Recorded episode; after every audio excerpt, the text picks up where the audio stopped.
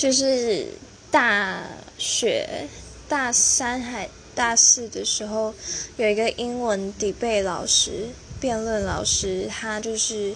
一个讲话非常直接豪迈的女性。对，然后她，但是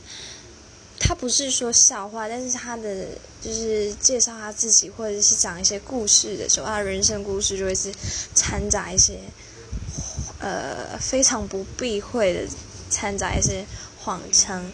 我就觉得非常的呃不恰当，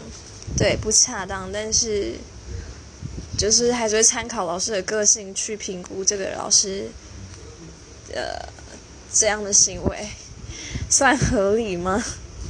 就是基本上呃就是自己会有些同学会有点尴尬，但老师没什么感觉，就算了。